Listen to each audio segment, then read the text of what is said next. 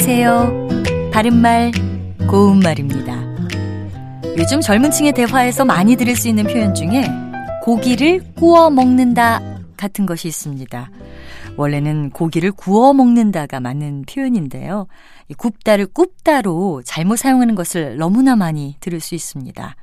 굽다는 굽다의 여러 지역 방언으로 돼 있지만 방언으로 사용한 것이라기보다는 된소리로 강하게 표현하려는 데서 그 이유를 찾을 수 있을 것 같습니다. 된소리로 발음할 환경이 아닌데도 된소리로 발음하면 뭔가 강조한다는 느낌이 들기 때문이 아닌가 싶기도 합니다.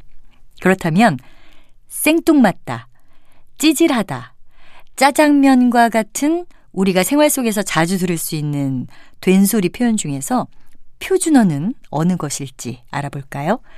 일단 짜장면은 표준어입니다. 오랫동안 자장면만이 표준어로 인정돼 왔는데요. 실생활에서 짜장면으로 더 많이 표기가 돼서 기존의 표준어인 자장면과 짜장면을 함께 복수 표준어로 인정하고 있습니다.